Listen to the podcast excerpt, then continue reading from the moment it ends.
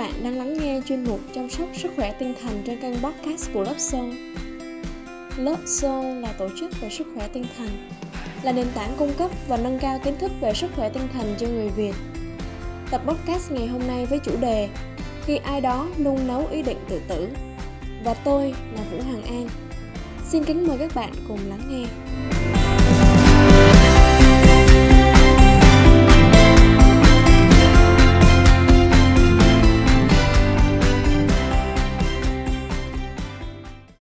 Mình không muốn kết thúc là mình không thể chịu đựng cuộc sống như thế này được nữa.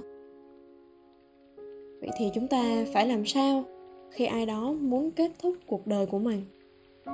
Có một sự thật rằng, số nhiều trong chúng ta từng có ý định kết thúc cuộc sống vào một thời điểm khó khăn nào đó trong đời. Theo tổ chức y tế thế giới who ước tính mỗi năm có khoảng một triệu người qua đời vì tự tử vậy thì điều gì đã khiến nhiều người muốn tự kết liễu cuộc đời như vậy? Thật khó hiểu điều gì đã khiến nhiều người muốn kết thúc cuộc sống của bản thân đến vậy. Có lẽ đối với họ, ngay khoảnh khắc suy nghĩ về cái chết, họ đau đớn đến mức không tìm được lựa chọn nào khác tốt hơn. Nếu bạn đang có ý định tự sát, điều đó không có nghĩa rằng bạn là một người ích kỷ. Càng không nói lên rằng bạn là người yếu đuối hay điên rồ điều đó nói lên rằng bạn đang chịu đựng nhiều tổn thương và đau khổ. Chúng vượt qua giới hạn và khả năng đương đầu của bạn lúc bấy giờ. Suy nghĩ về tự tử có thể là một biểu hiện của một vấn đề tiềm ẩn lớn hơn. Cảm nhận của chúng ta không giống nhau vì vậy mỗi cá nhân cũng sẽ có cách vượt qua khác nhau. Tuy nhiên bước đầu tiên trong quá trình này chính là tìm kiếm sự giúp đỡ. Một điều quan trọng mà bạn cần hiểu rằng bạn không hề cô đơn trong giây phút này. Cuộc sống xung quanh luôn chứa đựng nhiều lời nói dối, nhưng lời nói dối khủng khiếp nhất và nguy hiểm nhất đó là sự tồn tại của bạn không có ý nghĩa gì cả. Không ít người đã từng có lối suy nghĩ giống như thế, nhưng sự thật không phải vậy. Sự ra đời của bạn là một món quà của đấng tạo hóa. Bạn là quý báu và rất giá trị. Bạn có tương lai và được yêu thương rất nhiều. Cho dù bạn đang đối diện với những khó khăn, tương lai sẽ có người cần bạn. Có những nơi cần bạn để tạo nên sự khác biệt và có những trải nghiệm sẽ nhắc nhở bạn rằng cuộc đời thật đáng sống. Những tổn thương trong quá khứ và đau khổ mà bạn đang đối diện không có sức mạnh để kết thúc cuộc đời bạn. Quả thật, chúng thật sự không mạnh đến thế đâu. Hãy hít thở một chút để trở nên bình tĩnh hơn. Và có một vài điều mà bạn cần hiểu, rằng cảm xúc của chúng ta không cố định, chúng thay đổi liên tục. Cảm giác của bạn ngày hôm nay có thể khác hôm qua, cảm giác ngày mai hoặc tuần sau vẫn luôn thay đổi. Sự vắng mặt của bạn sẽ tạo ra sự đau buồn và buồn khổ trong cuộc sống của những người yêu bạn. Và bạn có thể bỏ lỡ cơ hội trải nghiệm trong cuộc sống tươi đẹp sau này bạn đã thử hỏi sự giúp đỡ và hỗ trợ từ người khác chưa? Thay vì chúng ta chia sẻ vấn đề trên mạng xã hội để nhận được sự động viên, bạn có thể kết nối để nói chuyện với một ai đó mà bạn tin tưởng. Tôi không phủ nhận việc chúng ta chia sẻ trên mạng xã hội, nhưng tốt nhất bạn có thể chia sẻ với người đáng tin cậy và trò chuyện với họ. Và sau đây là những dấu hiệu cảnh báo khi ai đó có ý định tự tử. Tự tử có thể được xem như là một nỗ lực trong tuyệt vọng, mong muốn thoát khỏi đau khổ hiện tại. Một người suy nghĩ về tự tử có thể ghê tởm bản thân, tuyệt vọng và bị cô lập. Họ không thể nhìn thấy bất cứ cách nào khác để thoát khỏi bóng tối ngoại trừ cái chết. Mặc dù mong muốn chấm dứt những nỗi đau sâu bên trong họ vẫn còn tồn tại những mâu thuẫn một người có ý định tự tử có thể có các biểu hiện sau. Họ cảm thấy hoặc dường như cảm thấy bị mắc kẹt hoặc vô vọng. Cảm thấy không chịu đựng được tổn thương. Hoặc là những hình ảnh về bạo lực và cái chết hành sâu trong suy nghĩ. Họ thay đổi tâm trạng.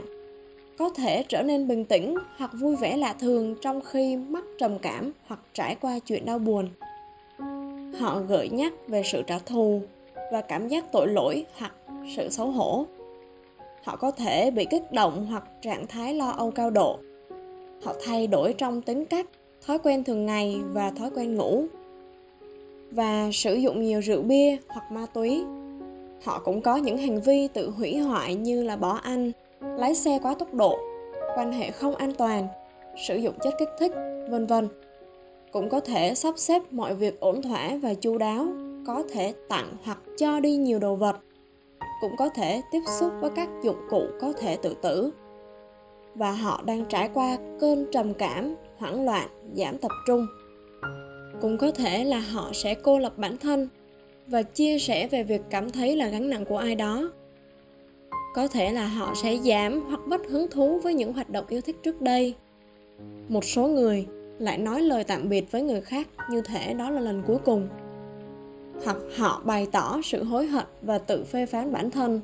Cuối cùng, cũng có những người bày tỏ sự tiếc nuối vì được sống và được sinh ra, ghét bỏ bản thân. Một người có thể có một số hoặc có hết tất cả những biểu hiện trên.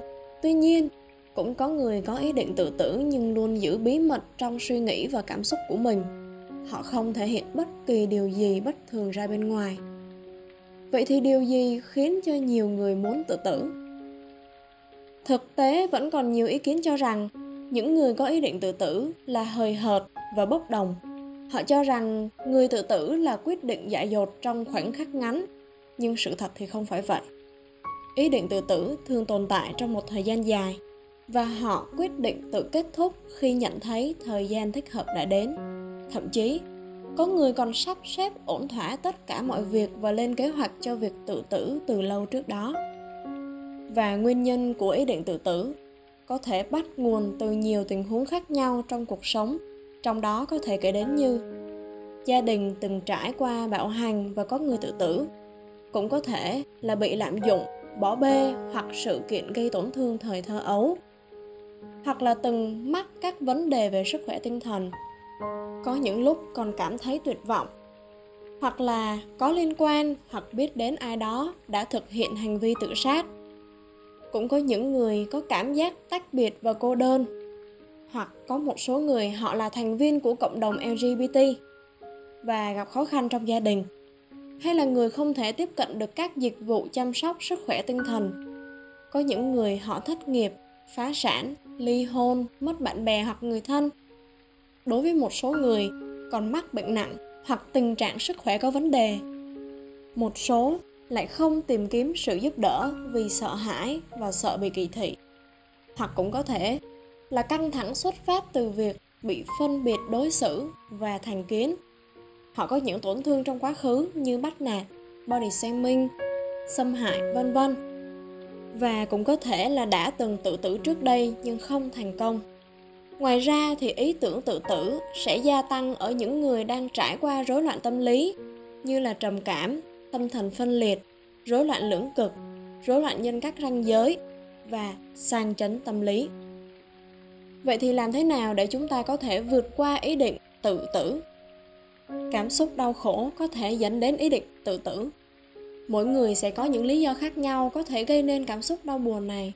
Tuy nhiên, sau khi tìm hiểu về nguyên nhân của ý nghĩ tự sát, bước tiếp theo chúng ta nên làm là gì? Nếu ngay lúc này bạn đang có ý định tự tử bạn có thể làm theo những hướng dẫn sau đây. Một hãy hứa rằng sẽ không làm bất kỳ điều gì ngay lúc này. Dù bạn đang đối mặt với nỗi đau đớn nhưng hãy tự tạo cho mình khoảng cách giữa suy nghĩ và hành động. Tự hứa với bản thân rằng tôi sẽ đợi 24 giờ nữa và sẽ không làm gì trong khoảng thời gian này. Tôi có những suy nghĩ này bởi vì tinh thần tôi đang bị tổn thương, cảm giác tồi tệ sẽ biến mất và tôi sẽ dần được chữa lành. Suy nghĩ và hành động là hai điều hoàn toàn khác nhau. Ý định tự tử không nhất thiết phải trở thành hành động.